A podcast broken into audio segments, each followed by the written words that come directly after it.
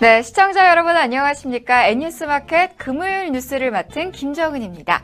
메디안 치약에 이어서 안티프라그와 시린메드 치약에서도 가습기 살균제 성분이 포함됐을 수 있을 가능성이 제기됐습니다. 부광약품이 자진 회수에 들어갔는데요. 관련 소식 키포인트 5에서 전해드리도록 하겠습니다. 연휴를 앞두고 태풍 차바가 북상하고 있습니다. 오늘 뉴스 초점에서는 차바의 예상 진로 방향과 규모는 얼마나 되는지 짚어드립니다.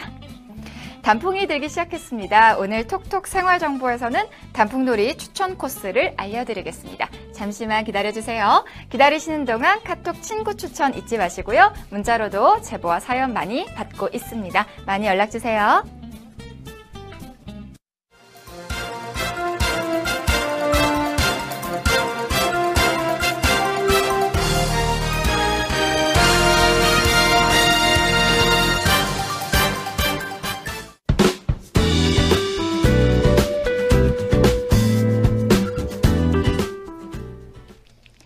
네, 9월도 어느새 마지막 날이 되었습니다. 이번 주말은 가을비에 촉촉히 젖을 것 같은데요. 저는 비 오는 날이면 지난해에 저에게 비닐 우산을 건네줬던 분이 떠오릅니다. 저를 보면서 이렇게 말씀했어요. 비닐우산 3,000원 애교 부리면 공짜. 그래서 제가 3,000원을 낸 기억이 나는데 요새는 4,000원으로 올랐더라고요. 이게 다 변해도 가을비의 운치만큼은 똑같이 느껴졌으면 좋겠습니다. 그럼 N뉴스 마켓 바로 시작합니다.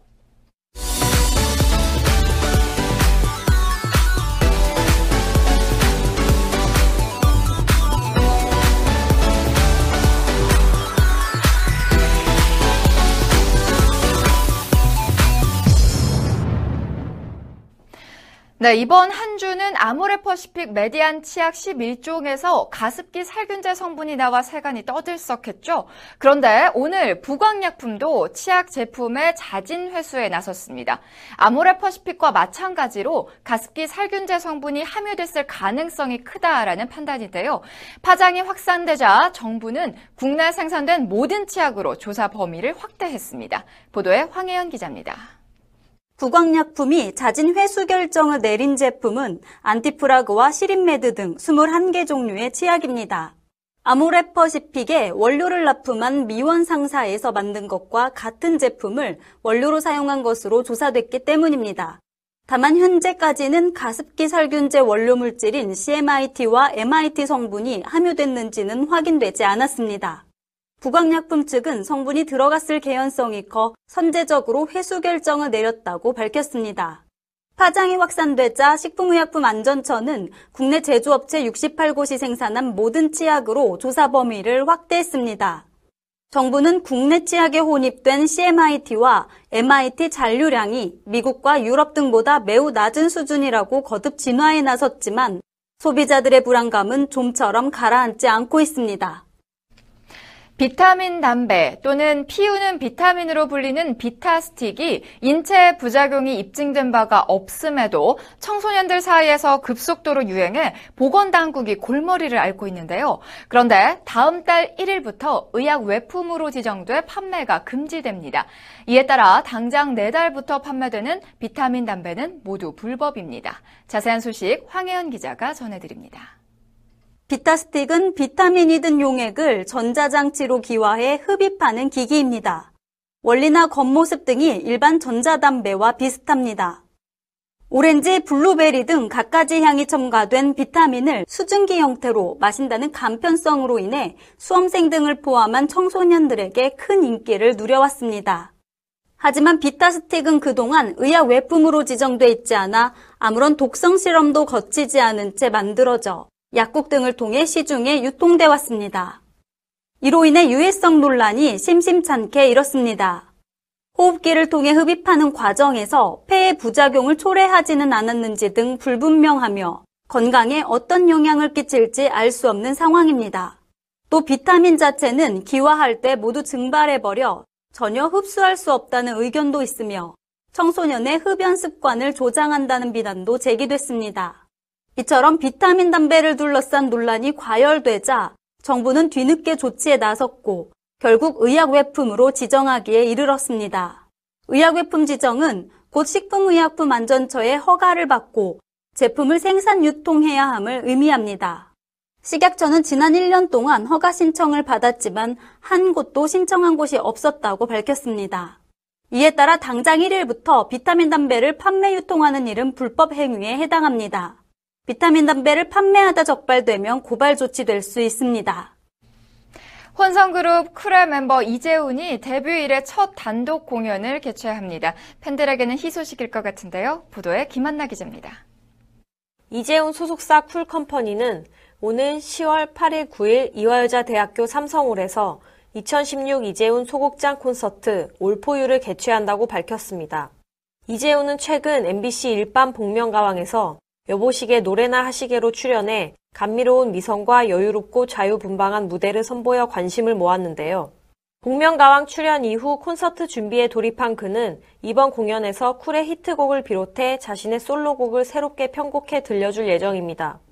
1994년 쿨로 데뷔해 22주년을 맞은 이재훈의 음악적인 역량과 편안하고 유머러스한 모습을 만나는 자리가 될 것이란 게 소속사의 설명입니다. 벌써 700석 규모의 공연 2회가 모두 매진됐다고 하는데요. 이재훈은 매진 소식에 감사드린다. 성원에 힘입어 공연 연습에 전력을 다하고 있다며 밴드와 함께 찍은 연습실 사진을 공개했습니다. 이번 공연은 댄스부터 발라드까지 장르를 넘나드는 이재훈의 넓은 음악적 스펙트럼을 보여줄 수 있는 무대가 될 예정입니다. 특히 그는 이번 공연을 위해 국내 최정상의 연주자들을 초빙해 지금까지 쿨의 음악에서는 들을 수 없었던 사운드와 보컬리스트로서의 진면목을 관객들에게 유감없이 보여주겠다는 각오입니다. 경주에서 발생한 규모 5.8 지진과 이딴 여진으로 영남권 주민들이 불안이 고조된 가운데 특히 아파트 고층에 사는 사람들의 마음고생이 심합니다. 몸을 가누기 어려울 정도의 흔들림을 느낀 뒤 길고 긴 계단을 내려와 아파트 밖으로 피신하기까지 극한의 공포를 체험한 주민들은 언제 다시 집이 요동칠지 모른다는 걱정에 잠을 잘 못 이루고 있습니다. 이들은 그동안은 해본 적 없는 저층에 살고 싶다라는 생각도 하고 극소수지만 이를 실천해 옮기는 사람들도 있습니다.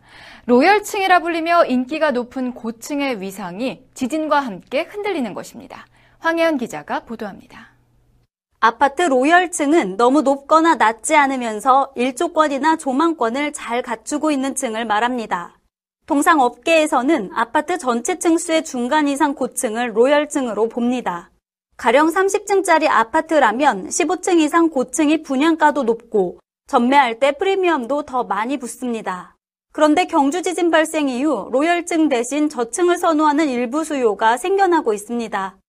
울산 혁신도시 아파트 거래를 주로 취급하는 한 공인중개사는 지진 이후 17층을 내놓고 3층으로 이사한 고객이 있다면서 아직 많지는 않지만 집을 구하면서 지진에 대비해 저층을 찾는 손님들이 있다고 밝혔습니다. 북구의 한 공인중개사도 한 신축 아파트 24층 분양권 소유자가 계약금 2천만 원을 손해보더라도 분양권을 처분하고 싶다고 상담해왔다면서 실제 거주 목적으로 아파트를 분양받았는데 지진을 겪고는 입주를 포기한 것이라고 알렸습니다. 울산 부동산 관련 포털 사이트 카페 등에도 아파트 20층을 분양받았는데 포기할까 고민 중이라거나 지진 때문에 저층으로 이사 계획이 있는 사람이 있느냐는 등 게시물을 어렵지 않게 찾을 수 있습니다. 물론 이런 사례나 분위기가 아직 일반적이지는 않습니다. 여전히 로열층에 대한 수요가 많고 고층과 저층의 가격 차이도 분명합니다. 그러나 여진이 장기간 계속되거나 다시 한번 사람들에게 트라우마를 남길 만한 진동이 발생한다면 저층 선호나 가격 변동 등 실제 아파트 거래 시장에 영향을 미칠 여지 또한 충분합니다. 애플의 신제품 아이폰 7이 폭발했다라는 제보가 미국에서 등장하면서 애플도 기기 폭발 논란에 휘말렸습니다. 애플 측에서 공식 확인한 사안이 아니라 진위 여부에 관심이 모아지고 있습니다. 관련 소식 황혜연 기자가 전해드립니다. 미국 소셜미디어 레딧에는 지난 28일 아이폰 7이 폭발했다는 글과 사진이 올라왔습니다. 사진 속 아이폰은 불에 그을린 듯 심하게 파손된 액정과 기기 본체가 서로 분리된 모습입니다. 글쓴이는 배송된 아이폰 7을 개봉했더니 박스가 그을려 있고 제품이 폭발한 상태였다고 주장했습니다. 그리고 다행히 패키지에는 불이 붙지 않았다며 확신할 수 없지만 아마도 공장에서 제조된 이후 배송이 올 때 뭔가가 일어난 것 같다고 덧붙였습니다. 이 사진 속 파손 문제가 배터리 결함에 의한 것인지 외부 충격에 의한 것인지는 확실하지 않은 상황입니다. 애플은 현재 문제의 아이폰을 수거해 조사 중인 상황입니다. 인터넷에서도 의견이 분분합니다. 삼성전자 갤럭시 노트 7이 배터리 발화 이슈로 글로벌 리콜에 들어간 사건을 언급하며 아이폰 7 역시 폭발로부터 안전하지 않다는 주장부터 외부 충격에 의한 단순 기기 파손 문제라는 주장까지 다양합니다. 이에 미국 IT 전문 매체 BGR 등 외신들은 매번 삼성을 따라하는 애플 혹은 전 세계를 선도하는 애플과 삼성전자가 서로 닮아가나 보다라며 이 사건을 소개하고 있습니다.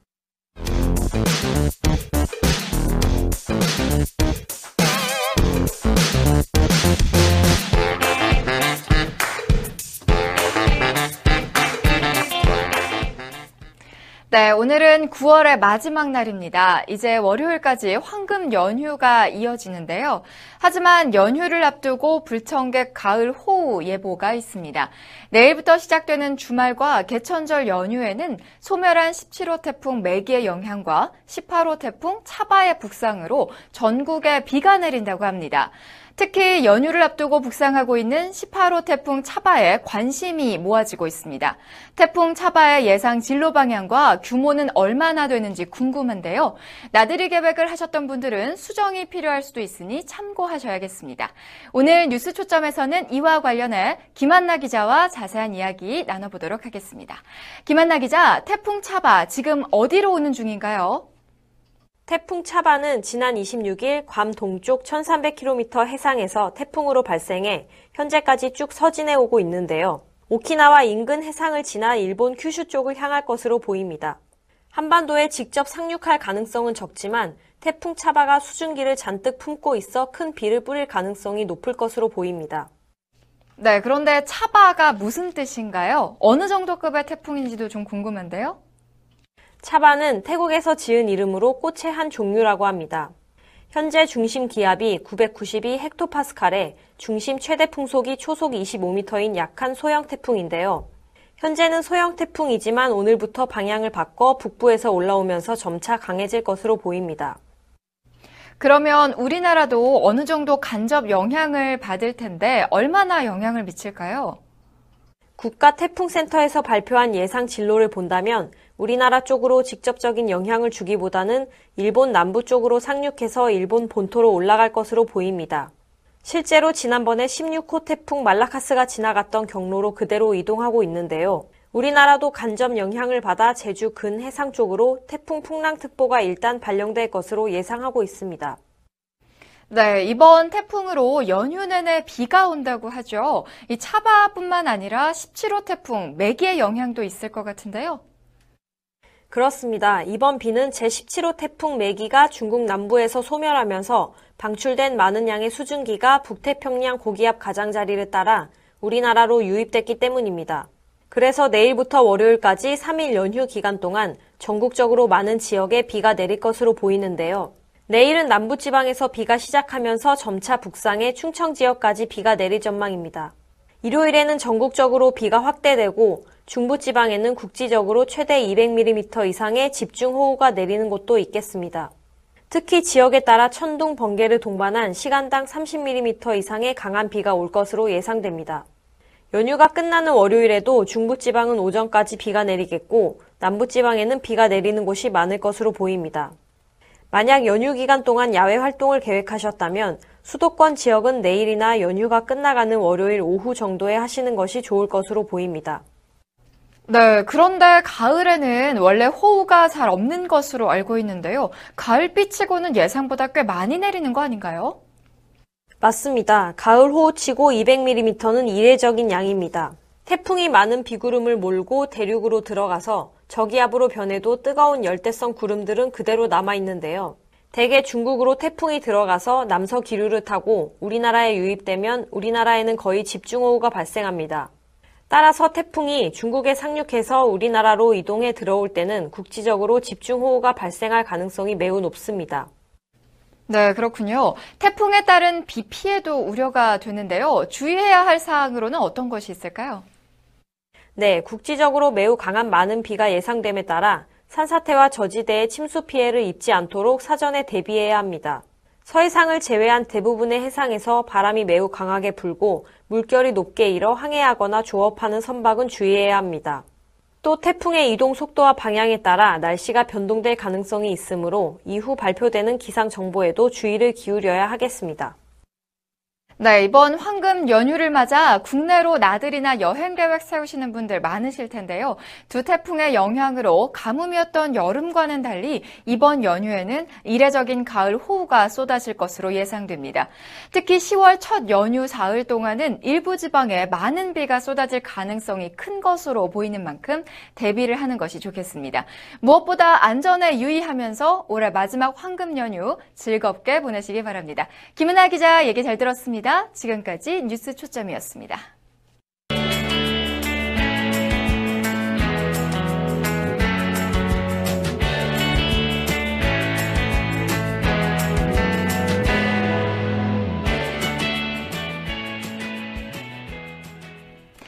네, 가을을 대표하는 것이 뭐라고 생각하시나요? 각자 생각하는 것이 다를 수 있겠지만 아마 단풍을 생각하는 분들이 적지 않을 겁니다. 설악산에도 이제 단풍이 들기 시작했는데요. 조금만 있으면 전국의 산과들이 형형색색으로 물들어 단풍이 절정에 달할 텐데요. 이 기간에만 즐길 수 있는 것이 바로 단풍놀이가 아닐까요? 그래서 오늘은 단풍이 절정을 이루는 시기와 단풍놀이 추천 코스를 살펴보려고 합니다. 벌써부터 마음이 설레는데요. 백상일 기자, 올해 단풍 시기는 어떻게 되나요? 네, 설악산은 첫 단풍을 보이기 시작했는데요. 이제부터 단풍이 전국적으로 퍼져나가는 시기입니다. 기상정보업체 웨더아에 따르면 중부지방은 10월 17일, 지리산과 남부지방에서는 10월 11일부터 31일 사이에 첫 단풍을 볼 수 있을 것으로 예상했는데요. 올해 첫 단풍은 평년보다 2일에서 5일 늦어질 것으로 보입니다. 단풍은 보통 하루에 20에서 25km의 속도로 남하하는데요. 설악산과 두륜산의 단풍 시작 시기는 한 달 정도 차이를 보이게 됩니다. 벌써 단풍이 들기 시작했군요. 자, 그럼 지금 설악산을 방문한다면 단풍을 볼 수 있겠지만 이 뭐니 뭐니 해도 단풍이 절정일 때 산행을 하는 것이 단풍을 제대로 감상하는 거 아닌가요? 네, 그렇습니다. 단풍이 절정일 때 바라보는 광경은 한번 보신 분이라면 아마 오래 기억에 남을 텐데요. 단풍이 절정이라고 표현할 때는 산 전체로 모아 약 80%가량 단풍이 들었을 때를 말합니다. 보통 단풍 절정 시기는 첫 단풍 이후 2주 정도 후에 나타나는데요. 오대산과 설악산은 10월 17일에서 19일경, 중부지방은 10월 28일경, 지리산과 남부지방은 10월 26일에서 11월 12일 사이에 단풍이 절정을 이룰 것으로 예상됩니다. 그럼 3, 4주 후면 전국 대부분의 지역에서 단풍이 절정을 이루는 장관을 볼 수 있겠네요. 자, 그럼 이 시기에는 사실 어디 가도 정말 예쁠 것 같은데요. 특별히 단풍이 유명한 관람 코스가 있나요? 네, 물론입니다. 유명한 단풍 코스들이 여럿 있는데요. 그럼 그 중에서 몇 곳을 소개해 드리겠습니다. 먼저 가야산 국립공원입니다. 가야산 소리길은 홍류동 계곡을 따라 단풍과 어우러진 저지대 탐방로로 가족과 함께 단풍을 즐기기에 적합한 곳입니다. 특히 붉은 가을 단풍에 흐르는 물까지 붉게 보인다 하여 이름 붙여진 홍류동 계곡은 가야산 입구에서 해인사까지 이르는 4km의 구간으로 물소리, 새소리, 바람소리와 함께 가을을 느낄 수 있습니다. 또 상암에서 영산교 구간은 무장의 탐방로로 조성되어 있어 노인, 장애인도 쉽게 단풍을 즐길 수 있습니다. 네, 어린아이들과 함께 갈 경우에는 산을 높이 올라가지 못하는 경우가 많은데요. 가야산 소리길 코스라면 안심하고 가족 단풍놀이를 즐길 수 있을 것 같습니다. 자, 그럼 다음 코스는 어디로 가실 건가요? 네, 이번엔 지리산으로 한번 가보겠습니다. 지리산 국립공원의 단풍은 핏빛으로 표현될 만큼 붉은 것이 특징입니다.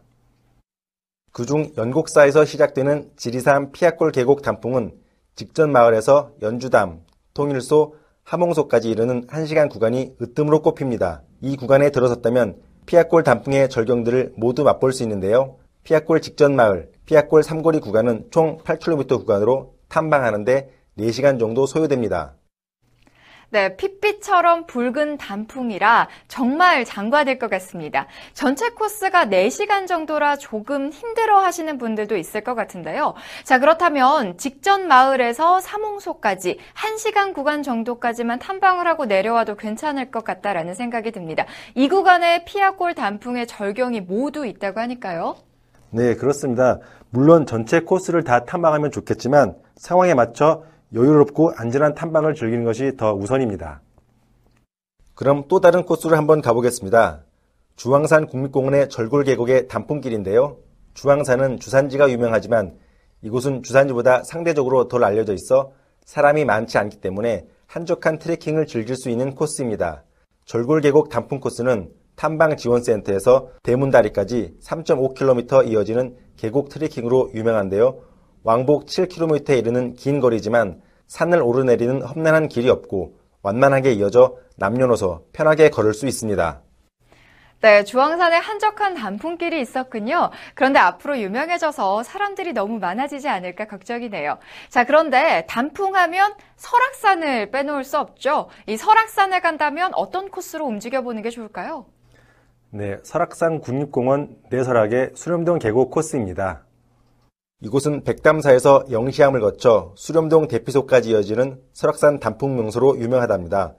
설악산의 여느 계곡과 달리 조붓한 산길이 평지처럼 순할 뿐 아니라 길을 수놓는 오색 단풍과 투명한 계곡은 한편의 수채화를 연상시키며 산세의 가을 정취도 만날 수 있습니다. 다만 설악산 국립공원 계곡길을 찾을 때는 낙석 위험이 있으므로 각별히 유의하여 관람을 하셔야 한다는 점 기억하시기 바랍니다.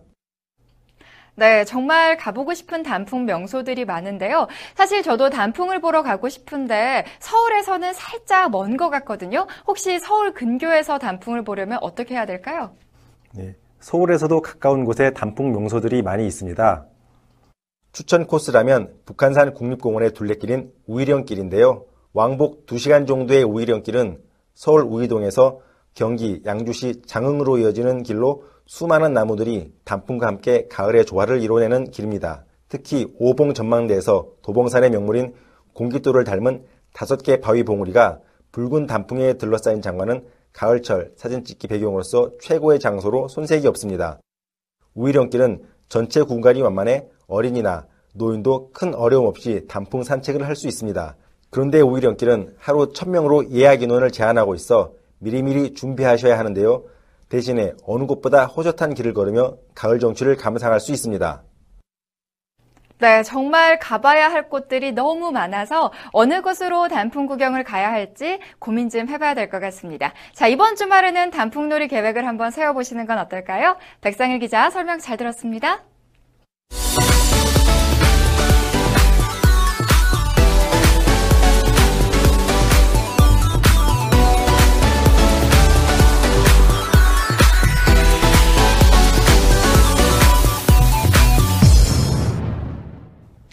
정말 까도 까도 끝이 없는 것 같습니다. 각종 탈취제와 물티슈에 이어 이번엔 치약까지 소비자들이 사용하는 모든 제품에서 유해 성분 논란이 드러나 세간이 술렁이는데요.